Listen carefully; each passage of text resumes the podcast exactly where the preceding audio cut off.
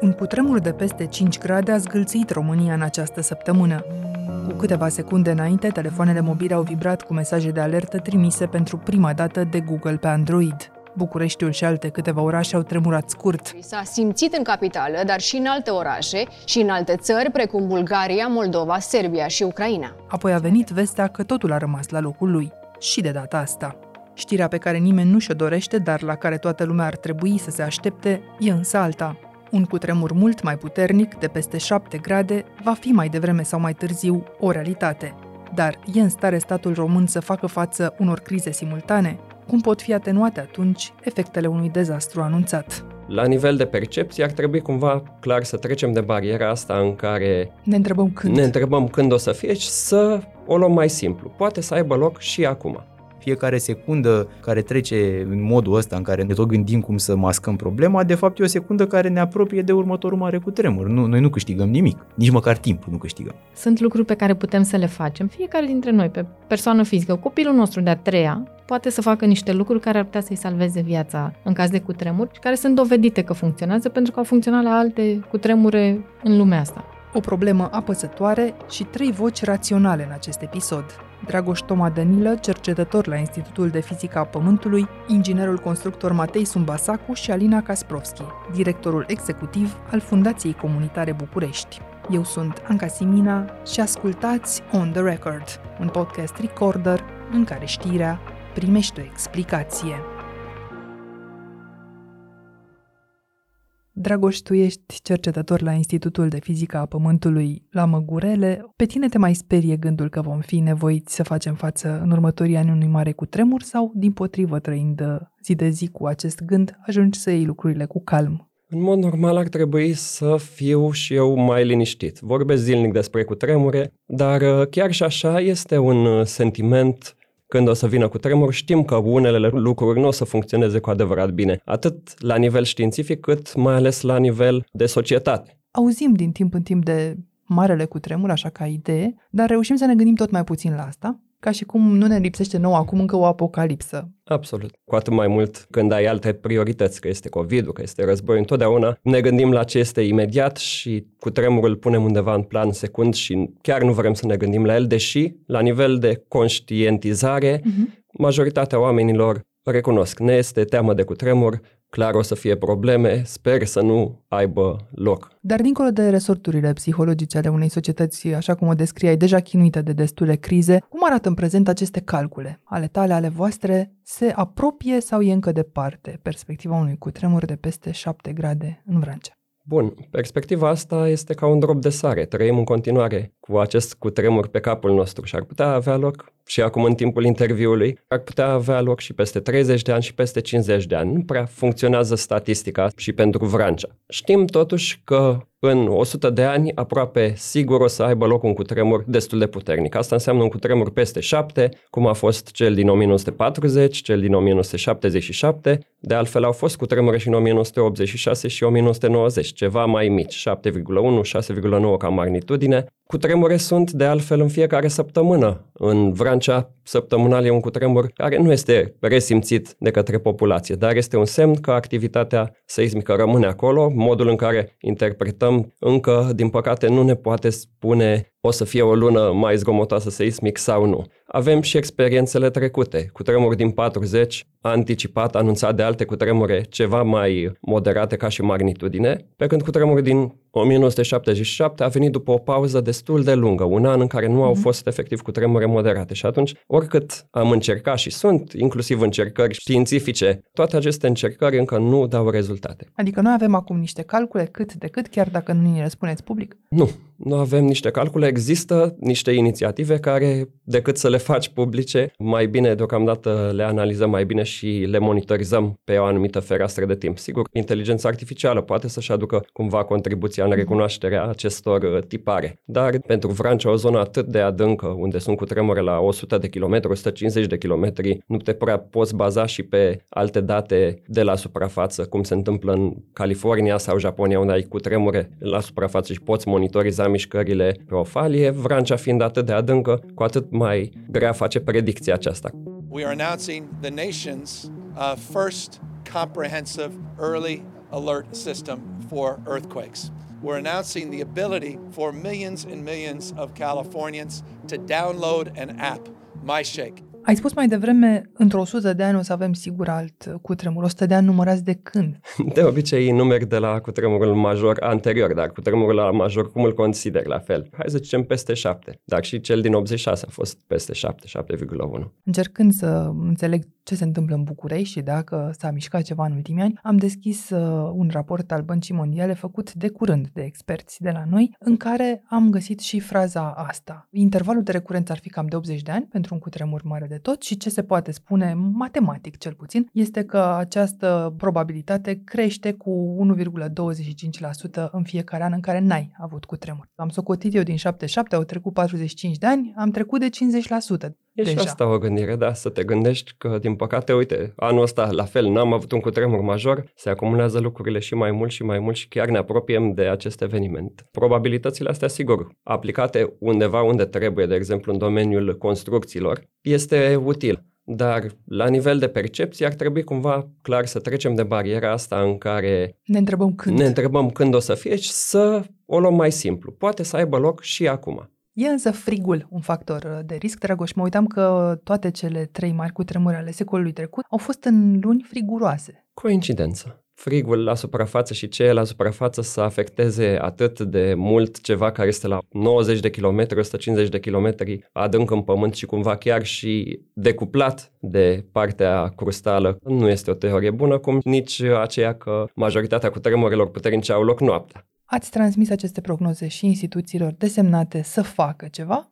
Mult mai relevant, totuși, în pregătirea comună pentru un cutremur este, de fapt, lucrul pe scenarii. Sigur că cel mai util este scenariul celui mai puternic cutremur posibil, care ar putea să fie mai mare decât în 77. Considerăm că Vrancea ar putea duce la producerea unui cutremur de 8, chiar și 8,1 ca și magnitudine. Și luăm scenariul ăsta cel mai rău posibil, care are loc cândva când toată lumea este, să zicem, acasă. Avem aceste scenarii și ele sunt foarte utile. Pe baza lor, într-un mod destul de sadic, calculăm cât de puternică poate să fie mișcarea solului la un astfel de cutremur și pe baza adăugării informațiilor despre expunere, pe unde se află oameni, clădiri și vulnerabilitate, în final ajungem la estimări de clădiri ce pot fi grav avariate și estimări de pagube. Cu asta, de altfel, și eu mă ocup la institut, având chiar și un sistem care, pe lângă scenarii, inclusiv în timp aproape real, la 10-15 minute după ce se va produce un cutremur mai puternic, o să avem astfel de hărți care arată unde ne așteptăm să fie cele mai mari probleme. Le-am folosit și în timpul unor exerciții, cum ar fi seism 2018, seism 2019, în și care, din 2019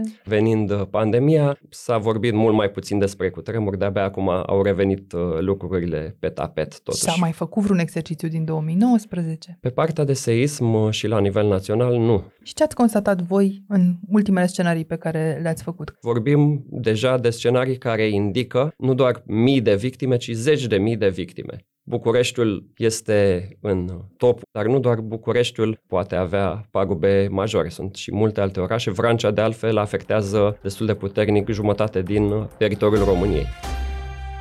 Cu tremur în această noapte în România, un seism cu magnitudinea 4,1 pe scara Richter s-a produs în zona Vrancea. Seismul a avut loc la o adâncime de 103 km și s-a simțit în Brașov, Ploiești și Bacău. Întorc o clipă la scenariul de care vorbeai. Ai spus zeci de mii de victime în București sau doar în București. Dar avem aceste date clare sau uh, ne raportăm tot la recensământul din 2011 când ne gândim câți oameni trăiesc în aceste orașe? Exact. Noi, în aceste estimări, deocamdată am avut în special date din 2011 pe care am căutat să le îmbunătățim prin tot felul de alte proceduri, folosind chiar și date mai vechi, dar mai bine colectate. Dar azi îți spune ce Google sunt uh, câți ele oameni se mișcă reprezentative. prin București. E, Așa că da. puteți să luați și date, să zicem, neoficiale cu care să faceți scenarii mai Exact. Este curate. până la urmă un model de expunere și vulnerabilitate pe care îl combin cu multe alte date. Ne ducem inclusiv și pe partea de estimarea implicațiilor în ce privește rețelele rutiere și gradul de accesibilitate. Mhm. Practic, cu tremur, clădiri afectate, trafic, toate acestea sunt luate în considerare pentru a evidenția zone ce ar putea deveni blocate în cazul unui cutremur, inaccesibile, putem calcula inclusiv cât ar lua unei ambulanțe sau unei mașini de pompieri să se deplaseze într-o anumită zonă, ce drumuri ar fi bine să rămână vitale și le facem publice atât uh, autorităților și le explicăm mult mai în detaliu ce este acolo și ce ține de incertitudini, dar ele sunt acum accesibile și către public. Poți să te întreb unde stai în București? Eu stau undeva pe lângă Arena Națională într-un bloc construit după 77. Se presupune că te prinde cu tremurul mare acasă, ar trebui să sari din pat și să te duci la Măgurele, Da. dar în cât timp ajunge o ambulanță de la Spitalul Universitar sau de la Floreasca la tine la bloc?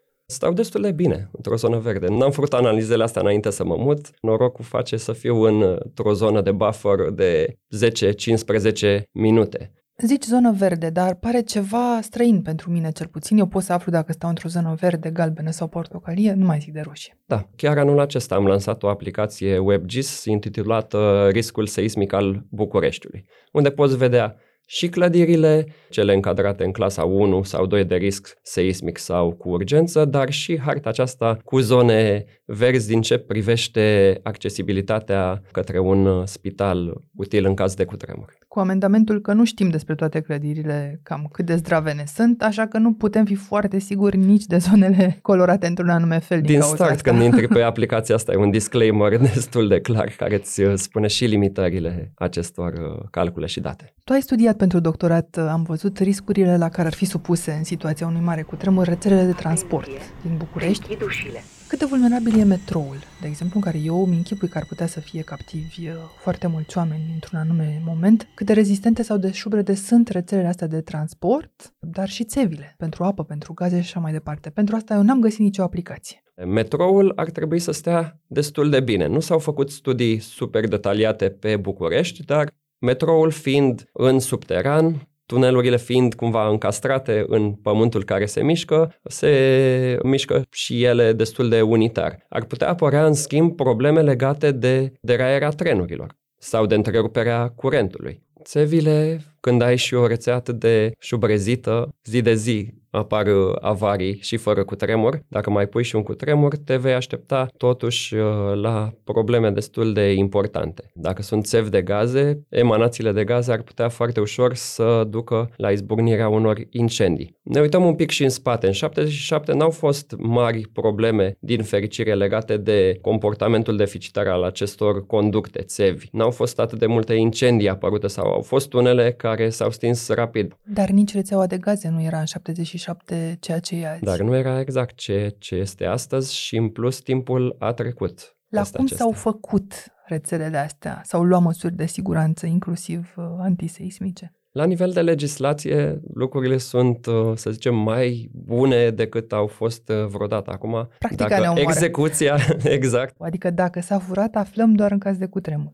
e bine, da. Uite, experiențe recente și cu tremurile din Albania. Printre primii oameni care au plecat imediat după cutremur au fost unii din inginerii proiectanți. De ce? Pentru că multe clădiri destul de nou construite de către ei s-au prăbușit, deși nu ar fi trebuit. La fel, proiectele nu au fost uh, respectate. Dar străzile sau pasajele rutiere, Dragoș? La capitolul străzi uh, există vulnerabilități în continuare. Care e concluzia studiului tău de caz? Unde n-ai vrea să te prindă cu tremurul cel mare? Că este vorba de București, uh, automat nu aș vrea să mă prindă în centrul orașului pentru că se prăbușesc clădirile, ai multe mașini, s-ar putea să nu mai poți să ieși uh, deloc foarte ușor de acolo.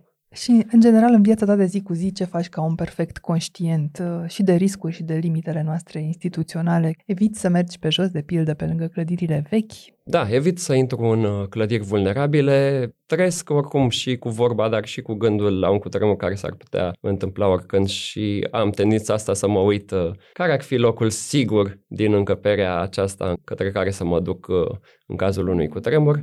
Totuși, și în prezent, putem primi această avertizare de cutremur. Un mesaj pe care îl primești cu 20-25 de secunde înainte de a simți unda secundară mult mai puternică a unui cutremur pentru București. Dar ne amintim acum cu un oarecare amuzament de gafa unei aplicații de știri care trimitea dintr-o eroare tehnică în martie 2017, dacă nu mă înșel, o alertă de cutremur care a ajuns la 200.000 de oameni. Între timp tu te referi la sistemul național, dar nu, iată, Nu mă refer la RoAlert pentru că RoAlert clar nu transmite aceste alerte rapide de cutremur înainte de a simți unda S. Este specificat foarte clar și o discuție la fel Aha. lungă. Și te referi la? Alte aplicații pe care doar INFP le pune la dispoziție, să zicem, în fază de testare, oamenilor responsabili, să zic așa. Simiona. Pe Telegram, pe Skype, pe Twitter, uh-huh poți să le ai instalate pe toate pentru că una dintre ele s-ar putea să ajungă cel mai repede la tine, depinde și de preferința utilizatorilor. Partea bună este că le poți configura, de exemplu, pe Telegram să-ți sune la cutremure mai uh, mari cu un sunet specific, să aibă o anumită prioritate. Ele funcționează și chiar și în prezent sunt utilizate de câteva mii de utilizatori. Hai să încheiem atunci, tocmai sintetizând uh, ce ar fi înțelept de făcut în aceste 30 de secunde de preaviz, chiar și în caz de alarmă falsă, Dragoș. Chiar și în caz de alarmă falsă. Ar trebui în secundele acestea, clar, să nu fugim pe scări, poate nu se prăbușește clădirea, poate îți uh, pică ghivece, aere condiționate, geamuri și alte lucruri în cap. Să te duci către locul pe care îl consideri sigur, acolo unde te afli. De obicei, acesta este sub un birou rezistent, este tehnica drop, cover and hold, deci te lași în jos, în genunchi ca să poți să Dacă ai loc sub masa respectivă, da. și o sprijin pentru că în anumite cazuri severe s-ar putea ca mișcarea cu tremurile efectiv să deplaseze masa sau biroul deasupra capului tău. Asta este o tehnică general acceptată și recomandată. Cea cu tocul ușii este mult mai discutabilă și cel puțin în studiile mult mai recente și experiențele cu tremurilor recente arată că tehnica asta, tocul ușii, nu prea ți asigură siguranța vieții și mai curând te duci undeva departe de obiecte periculoase și stai jos, ghemuit, undeva lângă un perete mai uh, rezistent, ori lângă o grindă. În casele noastre ar trebui totuși să identificăm acest loc sigur și în locul acela sigur dacă îl ai delimitat inclusiv cu acel rucsac pentru situație de urgență pe care îl pui acolo tocmai ca să-ți amintească ăla e locul meu sigur, acolo mă duc în caz de cutremur și nu altundeva, este cu atât uh, mai bine. Poate că nu se prăbușește clădirea ta la cutremur, dar ești acolo lângă rucsacul acela de urgență care ți asigură cu ce are în el supraviețuirea timp de 2-3 zile măcar. După cutremur poți evacua luând acel rucsac cu lucrurile de bază, poți evacua clădirea, iar apoi trebuie să vezi dacă te poți întoarce în ea. Dacă te prinde cu tremurul acolo și se întâmplă ca locul în care stai să se prăbușească, măcar rămâi prins sub dărâmături tot cu acel rucsac lângă tine două, trei zile până când vin salvatorii, s-ar putea să facă diferența între viața și moarte.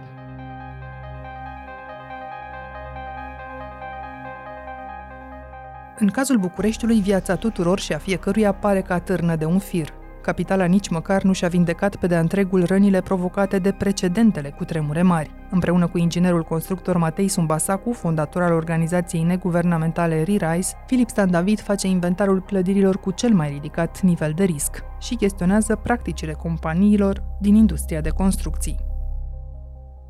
Matei, ești inginer constructor specializat în analiza și structura clădirilor cu risc seismic și te-ai concentrat din motive evidente pentru toată lumea asupra Bucureștiului. Cât de mare e haosul în ceea ce privește deja celebrele buline roșii de pe numeroase clădiri din oraș? Haosul nu e foarte mare acolo dacă ne uităm doar la partea aia problemei. Însă adevărata problemă este că dimensiunea vulnerabilității noastre este mult mai mare decât acele clădiri cu bulină. Mă gândesc în principal la numărul clădirilor, pentru că asta e prima chestie pe care ar trebui să o știm. Și apoi, evident, vorbim de analize de astea de ordin secundar, accesibilitate, post-seism, aglomerări de clădiri vulnerabile, pentru că noi nu știm, de fapt, câte clădiri vulnerabile avem noi în București. Tocmai ce mă pregăteam să întreb. Ce știm e așa, că avem uh, un fond construit uh, îmbătrânit, care în majoritatea lui a trecut prin două cutremure mari, vorbesc de 1940 și 1977, un fond construit asupra căruia nu s-a intervenit în sensul de a se consolida. Fondul construit e suma clădirilor în picioare din București, exact. oricum în ce stare or fi ele. Exact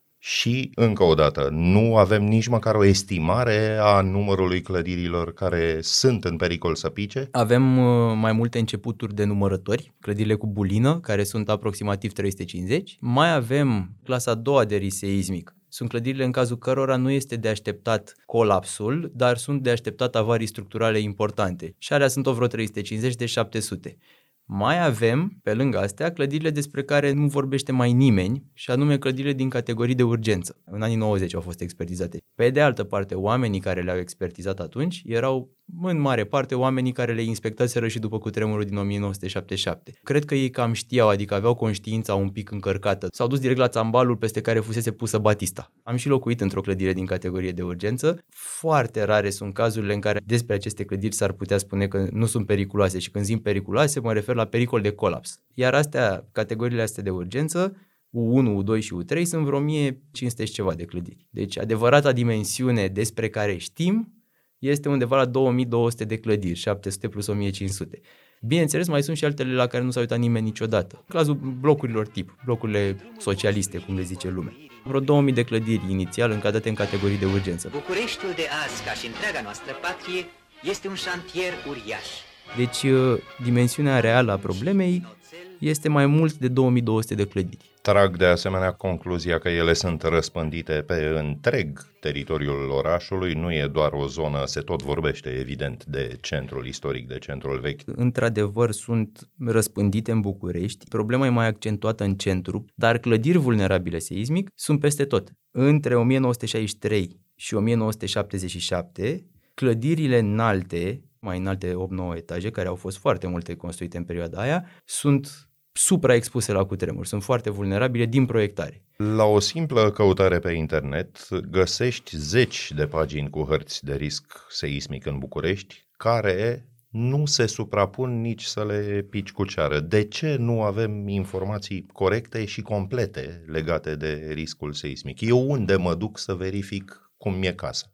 Informațiile sunt într-un singur loc, cele oficiale. Administrația municipală pentru consolidarea clădirilor cu risc seismic. A trebuit să convingem niște oameni că dacă pun lista aia Excel acolo, nu o să poată oricine să o modifice. Fiecare clădire din lista aia are un număr de ăsta de ordine. Dacă se adaugă o clădire, se schimbă toate numerele de ordine de la toate clădirile de după ea. De aia avem discrepanțe între celelalte hărți. E foarte greu să ții pasul cu modificările de la administrație și nici măcar nu sunt modificări care sunt cauzate de consolidări. Să zici, da mă, uite, consolidează ăștia atât de mult că n-avem, nu ne actualizăm suficient de repede sunt harta. modificări pe sunt... care le provoacă birocrația exact, până la urmă. Exact, sunt niște modificări inutile dar care nasc aceste diferențe. Palatul Universul, clădirea în care ne aflăm și înregistrăm chiar în aceste momente, în plin centrul Bucureștiului, nu apare, din câte am verificat noi, pe nicio hartă de risc. Însă putem fi siguri, eu uh, și cu tine aici de față, că dacă începe să ne zgâlție peste două minute un cutremur de peste 7 grade, ieșim pe picioare de aici?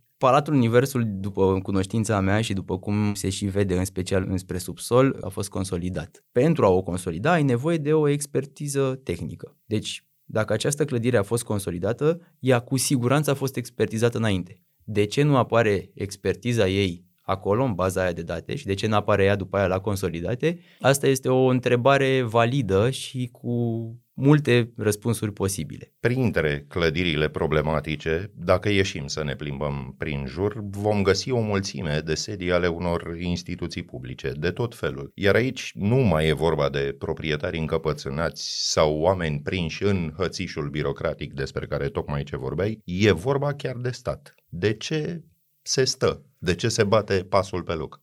Este foarte corect și aș adăuga faptul că în multe blocuri de locuințe care s-ar califica pentru programul de consolidare, un proprietar important, poate cel mai important proprietar din multe blocuri, este primăria. De ce se stă la stat? Pot să vă spun că până acum circa 3 ani, Clădirile publice au fost pur și simplu ignorate în ce privește vulnerabilitatea lor seismică. Nimeni nu-și punea această problemă. Indiferent de administrație? Mai mult sau mai puțin. Există, bineînțeles, excepții. S-au mai consolidat sedii, eu știu, de primării, s-au mai făcut niște lucruri, dar nu s-au făcut chestiile astea pentru a reduce riscul seismic. S-au făcut chestiile astea pentru că aveau nevoie de modernizare, de exemplu, și atunci au zis, ok, uh-huh. cu această ocazie facem și lucrurile de structură, dar nimeni nu are o situație cu toate clădirile pe care le are statul, nici măcar pe un sector sector anume, să zici spitale, școli, sedii administrative. Iar pentru un adult e relativ ușor să se orienteze după ce spaima inițială va fi trecut, dar copiii în ce fel de școli intră în fiecare zi? Copiii intră în școlile în care am intrat și noi, practic. Cam aceleași sunt, nu le-a mai făcut nimeni nimic. Aveam o serie de licee construite în România în primii ani ai secolului 20, vulnerabile și vulnerabilizate de cutremure. Școlile astea și-au trăit cam două vieți. Pică lucruri de pe ele fără niciun fel de cutremur. Îmi dai înțelege că pe a treia nu prea mai au șanse să o apuce. Sunt clădiri, nu pisici. Este super bine că au apucat să trăiască până acum. Mai avem uh, un fond de școli construite până la cutremur din 77, la care la fel trebuie văzut. Deci orice expertiză care are mai mult de 2 ani trebuie măcar actualizată, nu refăcută, dar măcar actualizată. Sau la spital când ajungi. Te mai gândești că unul ca Matei Balș, de pildă, în ianuarie anul trecut, a ars. O nouă tragedie într-un spital cu tremură România la nici trei luni de la incendiul care a cuprins secția ADI a spitalului din Piatra Neamț. Și că asta poate să-i afecteze structura de rezistență sau te duci?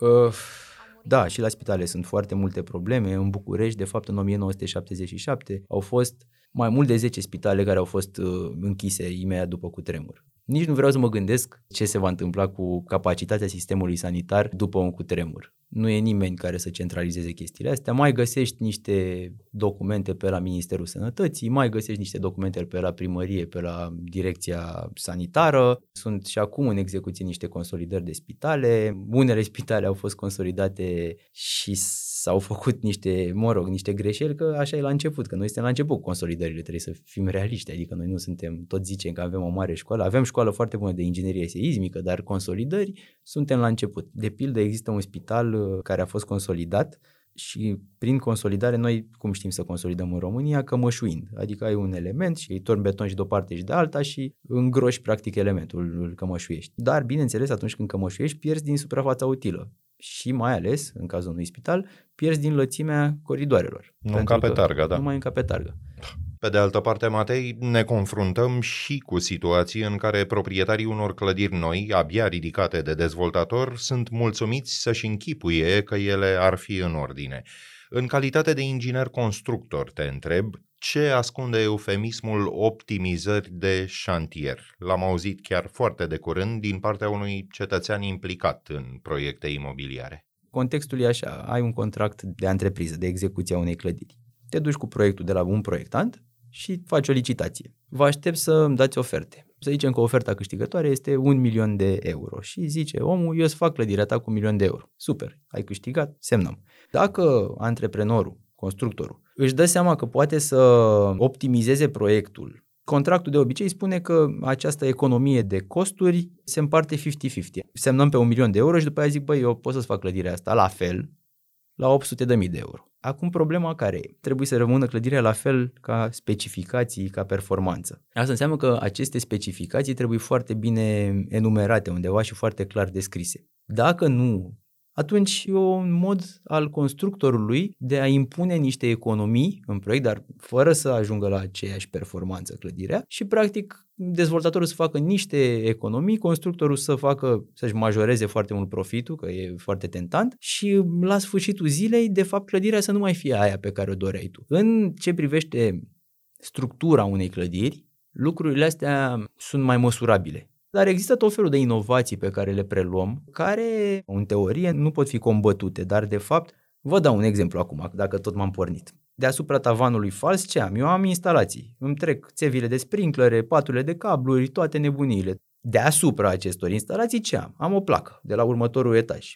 Sub placa asta, de obicei, în mod normal, ai niște grinzi care țin această placă. E, nu prea se mai fac acum. De ce? Pentru că grinzile astea sunt foarte incomode din două puncte de vedere. Când vin cu instalațiile, trebuie să le ocolesc, adică e foarte multă manoperă. Și evident, aceste grinzi îmi aduc plafonul fals mai jos. Și atunci există această concepție, se încastrează grinzile în placă. Adică în loc să am o placă de, cum e ea de obicei, de vreo 15 cm, așa, fac o placă de 25 și acolo unde aș fi avut grinzi, de fapt pun mai mult fier. Eram la master în Grecia și un profesor zice, de ce nu construim noi, în zone seismice, aceste clădiri fără grinzi, adică cu grinzi încastrate? Care e problema cu ele? Ăștia colegii mei se uitau. Noi calculam de alea așa, imediat, nu aveam nicio... Și răspund, păi calculăm să prea eforturile, să așa... Păi nu, dar dacă pică clădirea asta, profesor? Păi nu pică, că le calculăm să... Băi, băi, orice clădire poate să pice. Când vorbești de cutremure, vorbești de foarte multă incertitudine. Nu știi niciodată tot. Hai să presupunem, zice el, că pică, da? Clădirea, oricât de bun sunteți voi și o proiectați voi bine, vine acel cutremur uh-huh. care dărâmă clădirea. Ce se întâmplă în clădirile astea? Colapsează astea placă pe placă și din cauza lipsei de grinzi de sub fiecare placă, spațiul dintre două plăci este aproape inexistent și practic toți oamenii mor la colaps, striviți, Striviți. striviți. Și zice, vă zic eu din experiență personală, că echipele de intervenție cu care mă duc pe teren după cutremure, când văd sistemul ăsta structural la o clădire, o lasă pentru la urmă. Pentru că știu că șansele sunt prea mici și se duc către clădirile care, prin alcătuirea lor, oferă o șansă de supraviețuire oamenilor. E o practică dorită de toată lumea din lanțul ăsta trofic al unui proiect de construcții. Când Toat- spui toată lumea, te gândești chiar la toată lumea? Este Mm. răspândită în industrie? Este sau... foarte răspândită. Puteți să vă duceți la clădirile care se fac în aviație, se văd planșeele alea și eu mă cutremur de fiecare dată când văd un astfel de șantier și vreau să spun că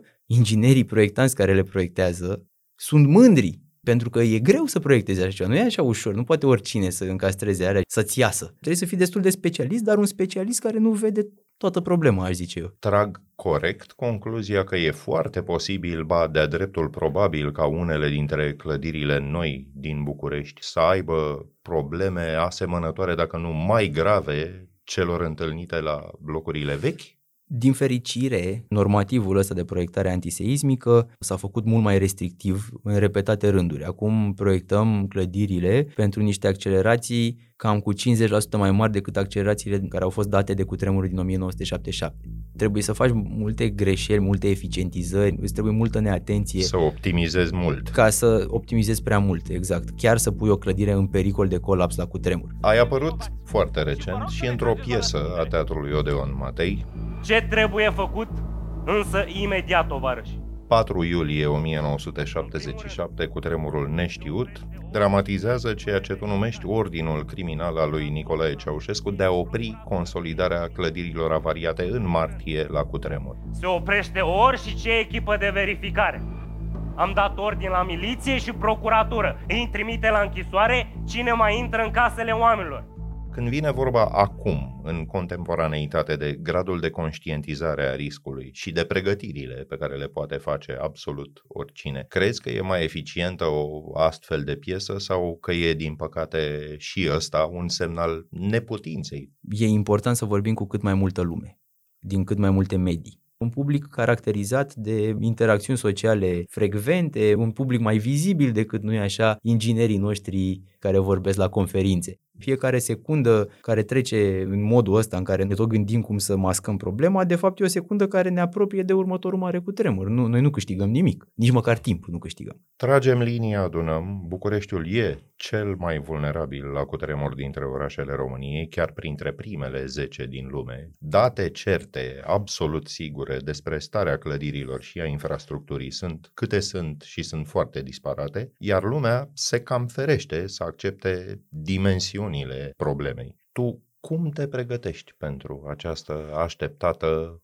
nenorocire, că alt cuvânt nu e? În primul rând, e vorba de acea discuție de două minute unde ne întâlnim. Planul ăsta de întâlnire cu cei dragi este cea mai simplă metodă de a-ți reduce propriul risc seismic. Chestia asta, să ne întâlnim și să știm de cei dragi, este absolut esențială pentru supraviețuirea noastră în condiții decente după cutremur. Identificarea a unu, eu aș zice două locuri. În momentul în care plecăm din locul ăla, la fel, parte din planul de întâlnire cu cei dragi, stabilim un semn să-l lăsăm acolo la acel loc ca oamenii să știe de noi. E o discuție de două minute pentru care vă veți mulțumi când va veni marele cutremur, care va veni. Și în rest încerc să pregătesc pe toată lumea eliminând tabu ăsta din discuția despre cutremur. Cutremurile sunt o chestie care a, a avut loc aici unde suntem noi de mult, dinainte de noi, dinainte de unguri, dinainte de daci, uh, sunt aici înainte de noi și vor continua să fie. Chestie cu care trebuie să ne obișnuim pentru că nu dispare dacă nu ne uităm la ea. Sper din tot sufletul să nu fi trecut de punctul ăla, the point of no return, așa, dar uh, e de datoria noastră să presupunem că nu am trecut și să facem tot ce putem, pentru că, de fapt, putem face niște lucruri la nivel de societate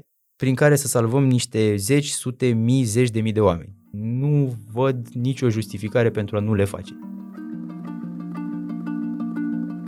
Pregătirea pentru cutremur și acțiunile directe se împiedică însă cel mai adesea de o emoție cât omenirea de veche, frica. Alina Kasprovski, directoarea executivă a Fundației Comunitare București, povestește într-o conversație cu Anca Simina cum convinge cetățeni, instituții și oameni de afaceri că de unul singur e greu spre imposibil să supraviețuiești unui mare cutremur. Revenim imediat.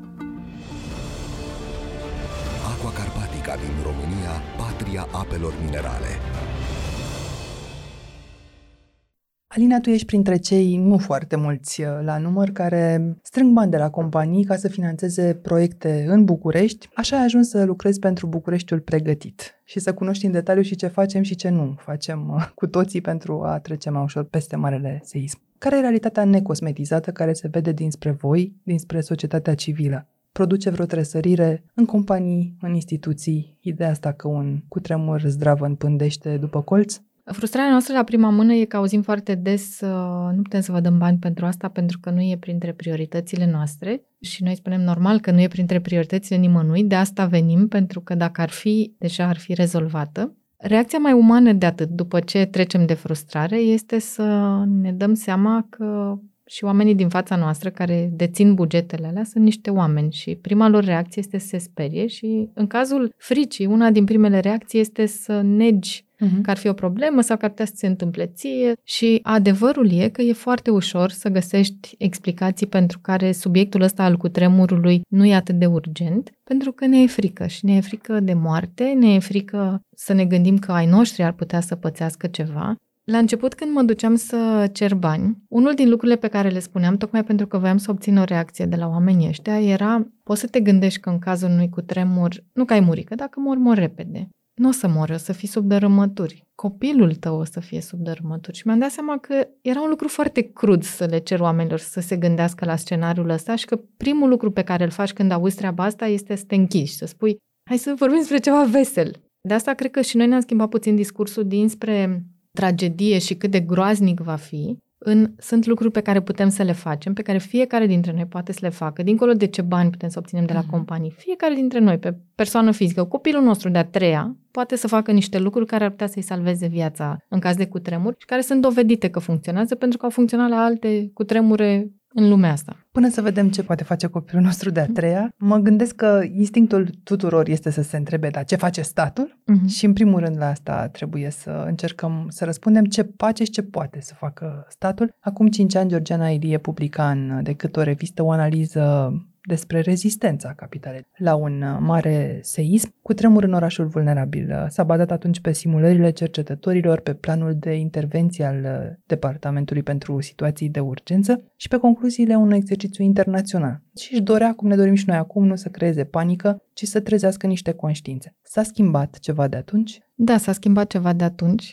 Întâi de toate o să fiu foarte egocentrică și o să spun că ne-a schimbat pe noi. Și mi-aduc aminte perfect momentul în care am luat uh, dorș și l-am citit peste weekend și m-am gândit, pur și simplu e un subiect pe care nu putem să-l ignorăm. Trebuie să facem ceva în legătură cu chestia asta și săptămâna următoare am vorbit cu echipa și am zis, ok, hai să începem să ne documentăm, să înțelegem ce putem să facem. Faptul că există Bucureștiul pregătit se datorează acestui articol. Faptul că până acum am pus în comunitate ceva peste 300.000 de euro se datorează acestui articol. Faptul că lumea a început să vorbească despre cutremur nu doar pe 4 martie când apărea un um, fizician celebru să ne spună când o să vină următorul cu tremur și apoi închidem această ușă care ne sperie. Înghețând de frică și atât. Exact. Faptul că am început să vorbim și că aud oameni care spun mi-am pregătit rucsacul, mi-am făcut un plan cu familia sau, ah, de fiecare dată când mă văd cu tine, mi-aduc aminte că trebuie să-mi bat biblioteca în cuie în perete și iar n-am făcut-o, dar uite, azi mă duc a început să devină o normalitate. Nu la toți cei două milioane de locuitori ai Bucureștiului sunt convinse de chestia asta. Vorbim de acea bulă care citește decât o revistă sau cu care noi ne întâlnim în întâlnirile de companii. A scârțit puțin și ușa la guvern? A scârțit cu siguranță ușa la DSU, din ce știu eu, și dacă e să ne uităm, în urmă cu câțiva ani, DSU era foarte închis și susținea asta e o problemă a statului, o să rezolvăm noi, nu vă bateți voi capul. Și acum dacă ne uităm, sigur, până să apară celelalte crize care sunt cu adevărat sau care au fost la momentul respectiv cu adevărat urgente, COVID, refugiați și așa mai departe, discuțiile cu DSU erau din ce în ce mai deschise de se organiza întâlniri cu societatea civilă, a început să construiască un inventar al resurselor pe care societatea civilă le poate pune la dispoziție imediat în cazul unui cutremur, cum ar fi, nu știu, corturi, voluntari și așa mai departe. De la nimic ne ocupăm noi avem de toate, așa cum uh-huh. am mai auzit cu șapte ani în urmă, la hai să vedem ce putem să facem împreună. E un subiect pe care niciunii dintre noi nu pot să-l rezolve de unii singuri. Și adevărul ăsta este că nicăieri în lume statul nu rezolvă problema riscului seismic de unul singur. O face împreună cu cetățenii, o face împreună cu organizațiile, cu școlile, cu copiii, cu părinții, cu absolut toată lumea. Dar din 2019, mi se spunea pe parcursul acestei documentări, nu s-a mai întâmplat nimic. E în mm-hmm. stare statul Alina să se ocupe de două crize simultan, oare?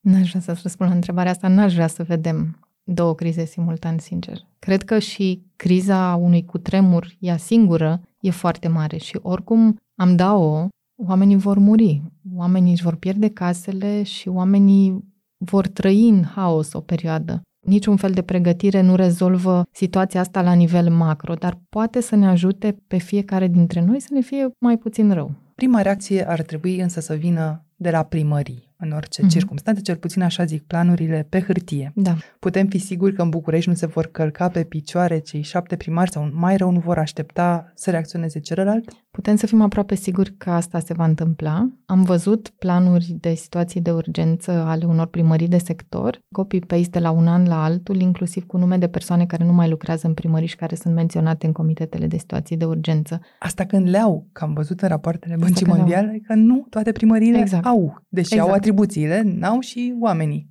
desemnați să facă toate astea. Mi-aduc aminte că am fost într-o discuție, într-un interviu cu cineva de la o primărie care are un astfel de plan și întrebam, ok, și tu ce o să faci mai precis? Care e rolul tău? Și mi-a spus, nu știu, eu știu că trebuie să fiu la dispoziția comandamentului și o să fac ce o să fie necesar. Asta e nivelul. Oamenii știu că au ceva de făcut, nu știu exact ce o să aibă de făcut. Deci, da, putem să ne așteptăm că ne vom călca pe picioare sau mai rău, nu o să ne ducem acolo unde va fi nevoie. Dar, iarăși, în teorie, cu echipele de voluntari, eh, cum stăm? Că va fi o situație care nu se semene cu cea prin care trecem acum, criza refugiaților, unii care au nevoie și unii care sunt dispuși să-și ofere ajutorul. Atunci toată lumea va avea un tip exact. de nevoie. Exact. Are Bucureștiul servicii de acest tip? Adună voluntari în vreun fel care să răspundă foarte repede la un semn? Nu are un plan, din ce știu eu, nu are un plan coordonat. Asta înseamnă că nu știm că există, nu știu, 10.000 de oameni care să răspundă la un apel în minutul T0.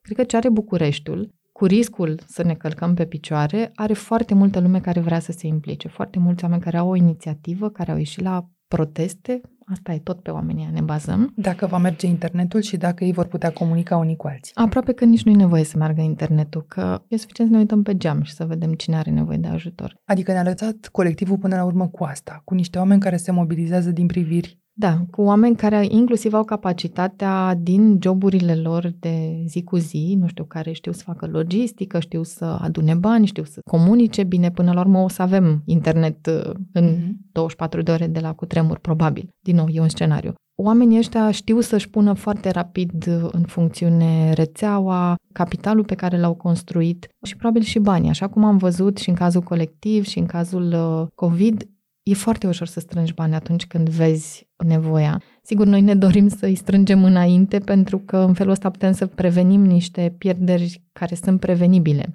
Dar după aceea sunt foarte convinsă că nu o să avem o problemă de resurse, cât mai degrabă de coordonare bani există, suntem parte din Uniunea Europeană și e de așteptat că va exista un mecanism de urgență care se va activa foarte rapid. Problema nu e neapărat, nu știu, fond de locuințe sau e ce facem în alea 3-5 zile până când se activează toate mecanismele astea internaționale. Și acolo va fi nevoie de banii noștri locali și poate tot de banii aia flexibili care s-au mobilizat și în cazul COVID și care au cumpărat primele măști și primele aparate și care nu au fost banii statului, pentru că banii statului se deblochează greu, banii privați sunt mult mai simplu de mișcat și pe asta ne bazăm noi, pe asta se bazează foarte multe din țările din lumea asta. Și ca să fim printre cei care vor vedea cu propriul ochi ce se întâmplă în cele trei zile, ar fi timpul, în loc să așteptăm să se facă, să Ne punem Să problema facem. ce poate face fiecare dintre noi, îmi spuneai. Dragoș Toma Danilă îmi povestea cum și-a stabilit în casă locul sigur în care și-a pus rucsacul de urgență. Matei uh, Sumbasacu vorbea despre cât de important e să stabilești un loc de întâlnire cu ai tăi după ce vor fi trecut replicile și admit că eu am început destul de târziu, dar am început Mhm. să vorbesc cu copilul meu uh, despre ce e de făcut dacă o astfel de urgență îl uh, surprinde la școală. Și o fac pentru că școala în ultimii șase ani n-a considerat vreodată că e timpul pentru un exercițiu legat de cutremur. Care e experiența voastră indirectă, că voi finanțați proiecte și idei uh, pe care le pun alții în practică cu școlile din uh, București? Bună ziua și bine ați venit sau revenit în spațiul școlii. Directorii sunt și ei oameni și s-ar putea să aibă aceleași frici pe care le avem și noi, care ne fac să băgăm subiectul ăsta sub preș până când preșul o să explodeze și o să ni se spargă în față. Adică, Uh, bună ziua, doamna director! Înțeleg că școala dumneavoastră din sectorul 2, 3 sau 6 sunt sectoarele considerate mai vulnerabile Mhm. față de celelalte. Ar putea să ne primească să le vorbim copiilor despre cutremur. Și doamna director ce răspunde? Sunt două situații. Una e situația clădirilor de școală vulnerabile. Sunt clădiri cu bulină. Mulți directori de școală care știu că au aceste probleme, care nu au o rezolvare pentru ele și nu vor să inflameze lucrurile. Am auzit subiectul ăsta în anumite licee. Mai bine să nu vorbim. Nu, poate vreți să faceți la liceu, că noi, știți, suntem un liceu de elită, ne ocupăm cu informatica, nu avem timp de treaba asta. Sunt însă licee în care s-au făcut, sunt și școli, sunt și grădinițe în care s-au făcut cursuri de pregătire. Și sunt câteva din proiectele pe care noi le-am susținut, care au mers în licee, de la școala centrală până la grădinițe, unde au vorbit cu copiii, au vorbit cu profesorii și au început să facă niște planuri. Acum și conversațiile astea nu funcționează așa cum ai văzut poate și tu. Dacă ai auzit o singură dată subiectul, nu e foarte util. După cum dacă ai făcut odată un curs de prim ajutor și ai nevoie de el 5 ani mai târziu, nu o să te ajute foarte tare. O să-ți aduce aminte ceva vag și în focul uh, situației de criză poate o să faci mai mult rău sau o să fii blocat sau cine știe. De asta ai nevoie ca lucrurile astea să se întâmple constant și des. Însă, e o parte bună și o parte proastă. Hai să încep cu partea proastă. Există o obligație ca școlile să facă evacuări în caz de urgență. Partea cea mai simplă e să facă evacuări în caz de incendiu. În cazul incendiului, evacuarea se face pe scări și ieși cât de repede. Nu stai să te gândești, să meditezi la nu știu ce. Și copiii au exact acest exercițiu. Și au acest exercițiu și au acest reflex de a se buluci pe scări în cazul unui cutremur. Dar am fost vara asta, am avut un set de interviuri cu copii din uh, școli și licee. Așa am aflat, de pildă, că da, există simulări de incendiu în fiecare an, dar simulări de cutremur aproape niciodată. Însă, acolo unde au fost simulări de cutremur și unde a fost cineva care a vorbit cu copiii într-un fel în care ei să înțeleagă, nu uh, o prezentare plicticoasă cu un domn care a venit să termine odată această porcărie din care nici el nu crede. Sunt copii care au trecut prin simulări și pregătiri de cutremur, poate cu 3 sau 4 ani înainte, care își aduceau aminte perfect ce au de făcut. Trecuseră prin experiența aia și a fost atât de uimitoare pentru ei și de diferită față de ceea ce învață la școală, încât au ținut minte, după 4 ani știau exact ce au de făcut. Asta e partea bună la care Asta e te partea gândeai. bună la care mă gândesc. Că s-ar putea să nu fie nevoie să pisăm în copiii ăștia în fiecare lună să le facem o simulare de cutremur și măcar ar trebui să plecăm de la baza asta ca fiecare copil din București să treacă odată printr-o simulare și printr-un curs de pregătire de cutremur. Odată și bine. Odată și bine. Pe de altă parte, nu ne putem aștepta de la acești câteva sute de copii care fac uh, cursurile astea odată și bine, mesajul să se răspândească așa până la părinți, bunici. Mhm. Mai trebuie umblat uh, și prin altă parte, mă gândesc. Tu ce plan personal ai? Ți-ai blindat biblioteca, cum ziceai mai Uite, o să devreme, spun ești că și eu imaginea sunt, bibliotecii uh, blindate. Aproape totul pregătite, dar nu cu totul. În sfârșit am biblioteca bătută în cuie în perete. Biblioteca mea nu o să cadă, ceea ce e un lucru bun pentru că fiul meu are un infinit de atlase și dacă ar cădea atlasele alea peste cineva ar fi foarte problematic. De asemenea, atunci când mi-am ales locuința în care stau în momentul ăsta, am ales-o pe criterii de siguranță. Și e un bloc mic, un bloc relativ nou, un bloc care nu prea are ce să pățească. Sigur, vorbim de scenarii aici și nu știm, Mhm. nu avem nicio certitudine. Am avut mai multe conversații cu fiul meu, care e acum echivalentul clasei a 6 Cât de des vorbești cu el Are. despre asta? Nu foarte des. Prima oară când am vorbit cu el a fost uh, atunci când a fost uh, celebrul moment în care s-a anunțat uh, în mod fals un cutremur de 10 și în care toată lumea a intrat în panică. Momentul busy day, să-i spunem. Am avut această conversație pentru că eu eram plecată și am început să dau telefoane. L-am sunat pe soțul meu care era la parter trăiam la etajul 6 și am zis, vezi că se întâmplă chestia asta, du-te la distanță de bloc și mi sub nicio formă, eu mă duc sus la copilul meu. Scările sunt primele care vor cădea. Mi-am dat seama efectiv cum gândesc oamenii cu adevărat în caz de urgență. Se întâmplă că el e la o școală privată. La școala lui privată au făcut simulare de cutremur în mod repetat, aș spune, cred că cel puțin o dată în an, fac în momente, în zile diferite, simulare de incendiu și simulare de cutremur, tocmai ca să nu le confuzeze în cap. Deci da, cred că el e un pic mai bine pregătit. Ce nu am de pildă, apropo de rucsacul de urgență, pentru că folosesc un filtru de apă și nu mai cumpăr apă buteliată, eu nu am apă. Deci nici eu nu sunt 100% pregătită, dar cred că știu ceva mai multe lucruri decât știu mulți dintre bucureșteni.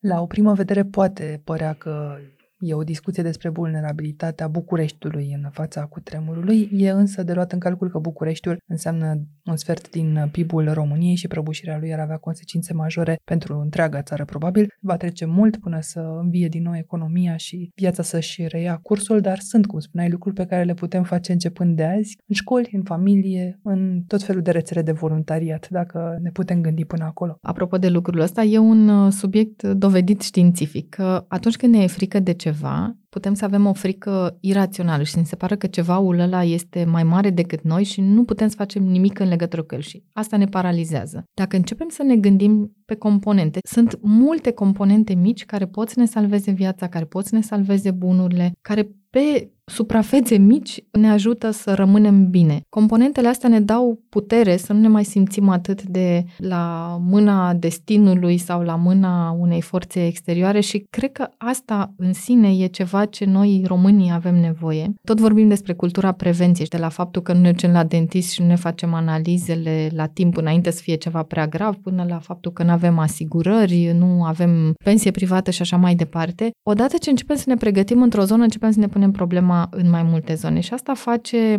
o societate să fie mai dezvoltată decât altă societate. Faptul că există backup și backup la backup, așa că da, dacă ne apucăm să facem rucsacul și avem o conversație de jumătate de oră copilul nostru despre știi că există cu tremure și s-ar putea să ni se întâmple și nouă, treaba asta de fapt are un impact mult mai mare și dacă nu vine cu tremurul uh, în timpul vieții noastre sau în timp ce suntem în București. Deci cred că merită să o facem oricum ar fi.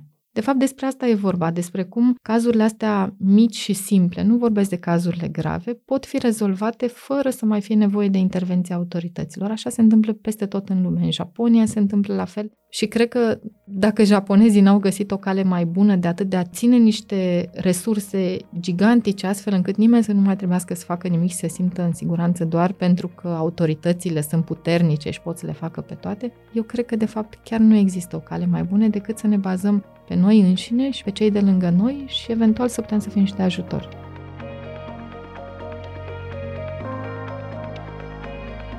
Ați ascultat On The Record, un podcast săptămânal produs de Recorder și susținut de Unicredit Bank. Dacă informațiile v-au fost utile, ne-am bucurat să dați de veste unui prieten. Suntem pe orice aplicație de podcast și pe canalul dedicat de YouTube. Iar ca să nu ratați niciun episod viitor, nu uitați să dați subscribe. Eu sunt Anca Simina, iar acest episod On The Record a fost realizat împreună cu Filip Stan David. Până vinerea viitoare, toate cele bune!